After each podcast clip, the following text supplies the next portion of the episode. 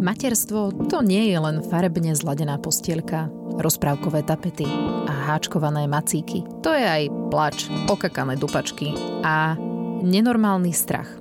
Jedno z pre mňa doposiaľ najväčších zistení materstva je, ako silno sa dokážem báť. A to si myslím, že so strachom viem pomerne dobre bojovať, respektíve viem ho potlačať. Napriek tomu tam je. A bude už celý život pamätám si to celkom presne. Uh, už sa začalo po rádiu hovoriť o tom, že som tehotná, ale teda bolo to úplne na začiatku a nebolo to úplne rúžové. O tom vám porozprávam. A hovorila som kolegyni Zuzke, že strašne sa pozorujem, čokoľvek sa stane, tak už samozrejme myslím na najhoršie, že sa prosto strašne bojím. A ona to už takto bude stále. A mala pravdu.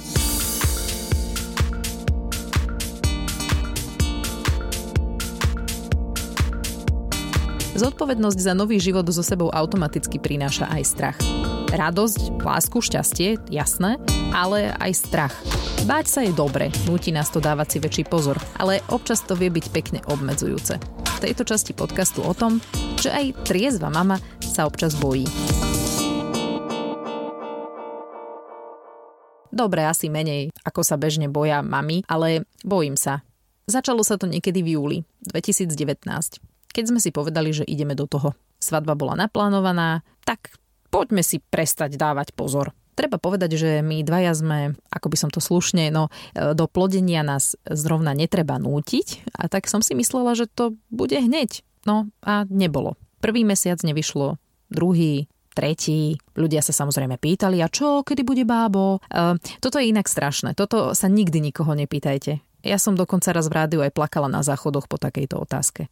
Eh, dve čiarky na teste som si našla 8. decembra. Bolo to dva dní pred menštruáciou, ktorú som mala dostať, ale ja som mala také tušenie, tak som si urobila test. Lenže pár hodín na to som som tak veľmi zvláštne krvácala. Samozrejme doktor Google zauradoval a ja som si naordinovala biochemické tehotenstvo, teda že síce sa vajíčko spermiou oplodnilo, ale neuchytilo sa v maternici a ja normálne dostaneme menštruáciu. Akurát, že som ju nedostala. Ďalší test som si robila na moje narodeniny 12. decembra a boli tam opäť dve čiarky. Ja som ako si nevedela, či sa mám tešiť. Hneď na druhý deň som išla ku ginekologovi, ktorý potvrdil, že teda áno, niečo tam je. Na moju informáciu o krvácaní ale reagoval dosť nešťastne, vraj to nie je dobré a mám si dávať pozor a ešte sa nemám tešiť. Že dík. Tak som sa netešila. Bála som sa. A to mi v podstate vydržalo celé tehotenstvo. Pred každou kontrolou som išla ako na ihlách, na každé výsledky testov som čakala v krči, čoho som sa nebála, teraz už celkom nepochopiteľne to bol pôrod. Ten som brala, že však to len, veď to som vám už spomínala. No teraz už viem, že ďalšieho pôrodu, ak sa teda niekedy odhodlám do toho ísť, sa budem veľmi báť. Epidurálku si pôjdem zajednať už v štvrtom mesiaci, aby sa ani len náhodou nestalo, že ju nestihnem. Keď prišiel pôrod a nešiel úplne tak hladko, ako by som očakávala, tak som podstate tiež bola poplašená a keď som s ňou potom zostala sama na izbe, dobre, boli tam spolubývajúce, ale aj tak len ja a ten malý človek, ako ju mám chytiť, ako ju mám vyzliecť, ako si ju mám dať k sebe. Ono to možno bude znieť ako vtip, ako haha, ale ja som sa naozaj úprimne tešila, keď Anka s nami zvládla tých 28 dní a my sme mohli požiadať o kočikovné. A teda nie preto, že som sa tešila na peniaze, aj keď aj to samozrejme, ale to, že sme to zvládli. Ja som naozaj bola presvedčená, že ona so mnou neprežije.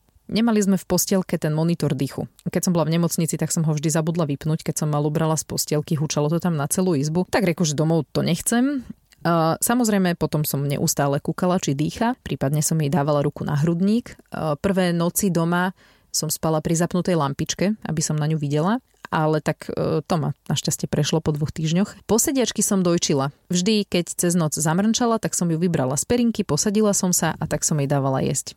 Mála som sa, že zaspím a prilahnem ju. Teraz jej v noci v polospánku to prso prehodím na postielku a v takom pololeže a polomrákotách sa snažím vnímať, čo sa deje, ale stále tam niekde v podvedomí mám to aby som ju nezadusila. Nemám nejaký strach ani nepociťujem žiadnu úzkosť, keď ju napríklad má na rukách niekto iný Jasné, že teraz si ju naposledy držal niekto cudzí v januári, aj to doktor, ktorý zistoval, či nemá otraz mozgu, keď nám spadla z postele. Ale keď bol ten svet ešte ako tak normálny a my sme chodili kade tade, tak ju aj kade kto mal na starosti a to napríklad viem ja celkom dobre spracovať. Trošku čudný pocit som mala, keď sme ju, tuším, dvojmesačnú nechali mojej mame a otcovi, prišli na navštevu. My sme išli do sauny to sme vychytali akurát tých pár týždňov, keď bol aj wellness otvorený. A hoci sa mi v tej saune náramne páčilo, stále som mala také nutkanie ísť si pre telefón a volať, že či je všetko v poriadku, či moc neplače a tak no. Tak som to aj povedala Jankovi, že idem asi zavolať on sa ma opýtal, že no dobre, a keď bude plakať, tak čo urobíš? No a keďže som nevedela odpovedať, tak som ani nikam nešla. Povedala som si, že to zvládnu. No zvládli. Mama tvrdila, že Anka neplakala vôbec, aj keď jej to asi neverím, ale nevadí. Obavy boli, boli. Zbytočne, áno, ale tak to už býva.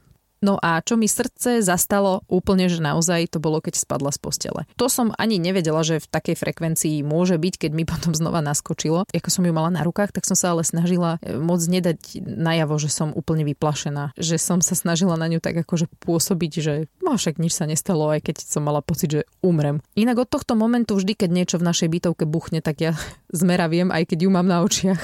Čo už tak to je. A je mi jasné, že takýchto pádov ešte bude. Veď vlastne už ich za sebou aj pár má, lebo sa začína trúba stavať na nohy. Takže, chápete? Bude mať 7 mesiacov. A pritom ešte nevie ani sama sedieť. Ani štvornožkovať. Čiže úplný má zlý ten balans. Ona sa tak priplazí k nejakej prekážke a začne sa stavať. Proste začne na ňu vyliezať. No a keďže je celá taká rozheganá, tak o chvíľu je na zemi. No a keď sa to stalo prvýkrát, tak to sa na mňa Janko aj hneval. Čo na to táto? Keď som sa opýtal Taničky, o čom je tento diel podcastu, tak hovorí, že o strachu. Ja poznám veľmi veľa druhov strachu a teda strach je emocia, o ktorej sa dá baviť hodiny, ale keďže nejak bližšie sme si to nešpecifikovali, tak e, som sa spýtal, že teda ohľadne akého strachu, či sa bojím o Aničku. Tak samozrejme, že sa bojím o Aničku, je to taký ten prírodzený rodičovský strach, tak čo ja viem, no párkrát nám už padla z postele, a teda lietať vie, užila si to, takže užili sme si to potom aj my, tie revy. Nemyslím si, že by sa stalo niečo doteraz, čo by malo ma nejak tak podnetiť k tomu, aby som sa ja začal o ňu báť. V podstate nikdy som sa o ňu nebal, takže by sa jej niečo stalo, však stále je s ňou mama, akurát, že naposledy sme sa možno trochu aj pochytili, lebo akože nechápem, len som počul z vedľajšej izby a buchot a zrazu jak Anička plače strašne, tak som prišiel vedľa, čo je, no tak padla, čo už. Ale ona sa tak postavila na nohy s tým, že bola opretá o hi-fi väžu, alebo čo to je rádio. No tak keď dieťa, ktoré má pol roka, urobí toto, tak ja neviem, no predpokladám, že asi si nesadne naspäť a se vás, idem sa hrať ďalej, ale asi to neudrží a ako, asi by som sa ju snažil chytiť a posadiť naspäť, že ako na toto máš ešte čas. Nie, tá Ninka si ju začala točiť. No. A ja, keďže nemám žiadnu sociálnu sieť, ale dva ma prehovorili na WhatsApp, tak akože nechápem tomu. Toto to, to fakt akože nerozumiem. Ja som tvrdý odporca aj takých vecí, akože ráno sa zobudím, ešte nemám druhé oko rozlepené a už kúkam, čo je nové na Instagrame, akože leze mi to na nervy. Tak akože toto ma celkom aj dostalo. A neviem, no, mám sa začať bať po tejto skúsenosti? Že sa jej niečo stane, no dúfam, že aj Tanička si to akože dosť uvedomila a môj pocit, že nemusí mať obavy je na mieste stále. Samozrejme, že si pamätám na to, keď nám na začiatku tehotenstva doktor povedal, že ešte máme dávať pozor a ešte sa akože nemáme tešiť, lebo vyzerá to tak, že akože nemusí sa ten plod uchytiť. No, teraz už vieme, že sa uchytil a Anička je super, ale neviem, no vtedy som to tak nejak bral, že však ako v pohode, no tak asi by som sa z toho nepoložil, lebo však bolo to prvý trimester a ešte vlastne ani tajnička ani nebola na ne vidieť, že by bola tehotná. Už síce bola tehotná, ale akože stáva sa to. Ja si myslím, že aj často, že by sa neuchytil ten plod boli oveľa horšie scenáre, ako keby sa nám stalo toto. A zvlášť to berem tak v pohode, kvôli tomu, že potom povedal doktor, že však ďalšie môže byť bez problémov a nič to, nič to nejak neobmedzí naše ďalšie skúšanie na, na dieťa. Takže v tomto som bol taký pohode, necítil som nejaký, že že extra veľký strach, že Ježiši Kriste, tak teraz sa neuchytí plot, tak zrúti sa nám svet. No. Teraz už keby, keďže už je Anička medzi nami, alebo alebo keby bola už aj staršia, tak to už je samozrejme iné. Už máš k tomu dieťaťu e, taký vytvorený nejaký vzťah. Už sa na teba pozrie, už, už, je, už ten vzťah tam je jednoducho, jak keď je v prvom trimestri e, plod, ktorý vyzerá jak fazulka a samozrejme, že by ti to bolo lúto, ale akože tak nejak by si to podľa mňa prekonal. Určite by si to prekonal skorej, ak keby sa teraz niečo stalo. Čiže vtedy, vtedy nepamätám si, že by som nejak cítil strach. To, to vôbec. Skoro si myslím, že u mňa ten strach nastúpi až potom, keď bude staršia. To je taký ten prirodzený strach. Môže sa stať, že ide niekam, však detská sú hlavne okolo tej 20 alebo 15 také, že však ja si to pamätám, ne, že však s rodičmi moc sa teda nebudem kamarádiť, respektíve akože kamarádiť áno, ale tak mám svoj svet a uh, skôr trávim čas vonku, no tak vtedy vtedy ja moc nebudem vedieť, čo ona robí. Samozrejme, že sa aj to môžem opýtať, ale nikdy nepovie všetko. Takže tam si myslím, že bude na mieste, keď budem cítiť taký prírodzený strach. Teraz ten strach je v pohode. Nikam nechodíme, však lebo ani sa nedá. No a doma, keď Tanička namiesto toho, aby si ju natočila, bude e, dávať na ňu pozor viacej, tak ja som úplne v pohode s týmto. Potrebujem toto ešte dať na správnu mieru. Ja som ju netočila, že na sociálnu sieť, ale tak, že do rodinného albumu. Veď prvýkrát stála. Jasné, že som ju išla točiť, ale teda keď zletela a udrela si hlavu, tak to už mi bolo potom aj ľúto. A povedala som si, že som hlúpaňa. Toto je ináč paráda, že my ženy celkom inak vnímame to dieťa už od počatia. Ja by som to teda rozhodne v pohode nebrala. Teda tak v pohode, ako by to bral Janko, keby sa náhodou ten plod neuchytil. Janko sa nebojí, ja teda tiež nie úplne dokážem správne vyplašene e, vyhodnotiť situáciu, v ktorej by sa jej mohlo niečo stať, ako ste teda počuli.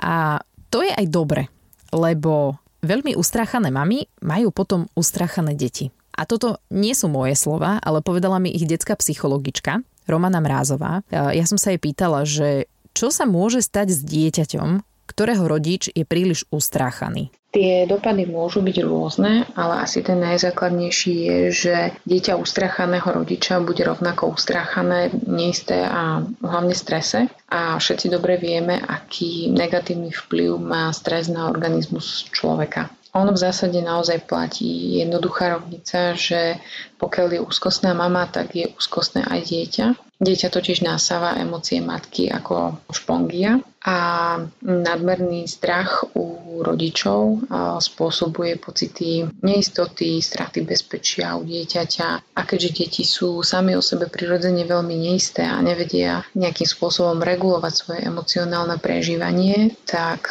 preto potrebujú v tomto oporu nás dospelých rodičov a teda hlavne tej mamy. Čo potom také deti robia? Keď e, to rodič, alebo teda konkrétne tá mama nevie dať, lebo je sama ustrachaná, tak u dieťaťa vzniká veľmi veľký stres, počas ktorého sa vyplovuje hormón kortizol. No a keďže dieťa si potrebuje nejakým spôsobom uvoľniť to napätie z prežívaného stresu, tak asi najčastejším prejavom nahromadeného stresu je práve pláč. Ale u tých starších detí môžeme zažívať aj nejaké iné prejavy.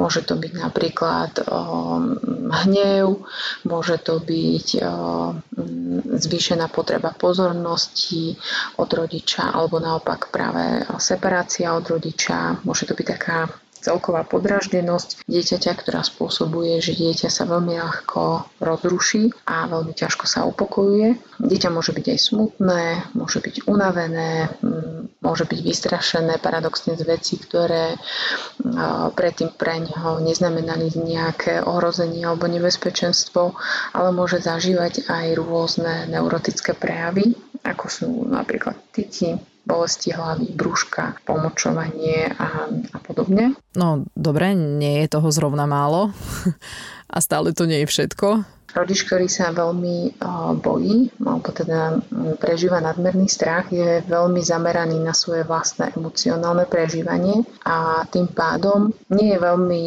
ako keby dobre nastavený na vnímanie toho dieťaťa, čiže je menej schopný rozpoznávať emocionálne potreby svojho dieťaťa. A vedci teda zistili, že nejaké nestále a neprimerané rodičovské reakcie naozaj môžu ohroziť mentálne zdravie dieťaťa a to sa potom samozrejme prejavuje v nejakom neskoršom veku rozvojom rôznych psychických porúch, ako môžu byť úzkosti, depresie a rôzne iné. Aha, díky, cítim sa lepšie. Ale nie, no, uh, tak aspoň vieme, hej, že prílišný strach nie je dobrý. Ideál je nájsť asi nejakú strednú cestu, hej, ani nie úplne zanedbávať ako ja, že točiť si dieťa namiesto toho, aby sme ho ratovali, ale zas aj ho asi trošku nechať, nech si zažije. Inak, keby ste Romanku hľadali, tak ju nájdete v Pezinku, ale aj na Instagrame a tam je ako Psyche SRO. Mňa môžete sledovať na Instagrame ako Triezva mama podcast a keby ste si chceli vypočuť ďalšie časti podcastu, nájdete ich na digitálnych platformách aj na podmas.sk.